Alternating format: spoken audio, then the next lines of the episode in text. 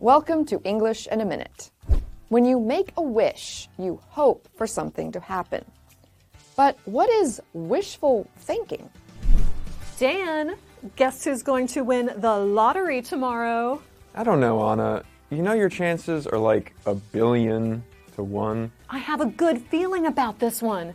In fact, I test drove the car that I'm going to buy when I win. What? A little wishful thinking can't hurt. A little wishful thinking? With wishful thinking, we think or act like our wish is going to come true, even though it probably will not. I'm with Dan on this one, and I really hope Anna isn't too excited about that new car. And that's English in a minute.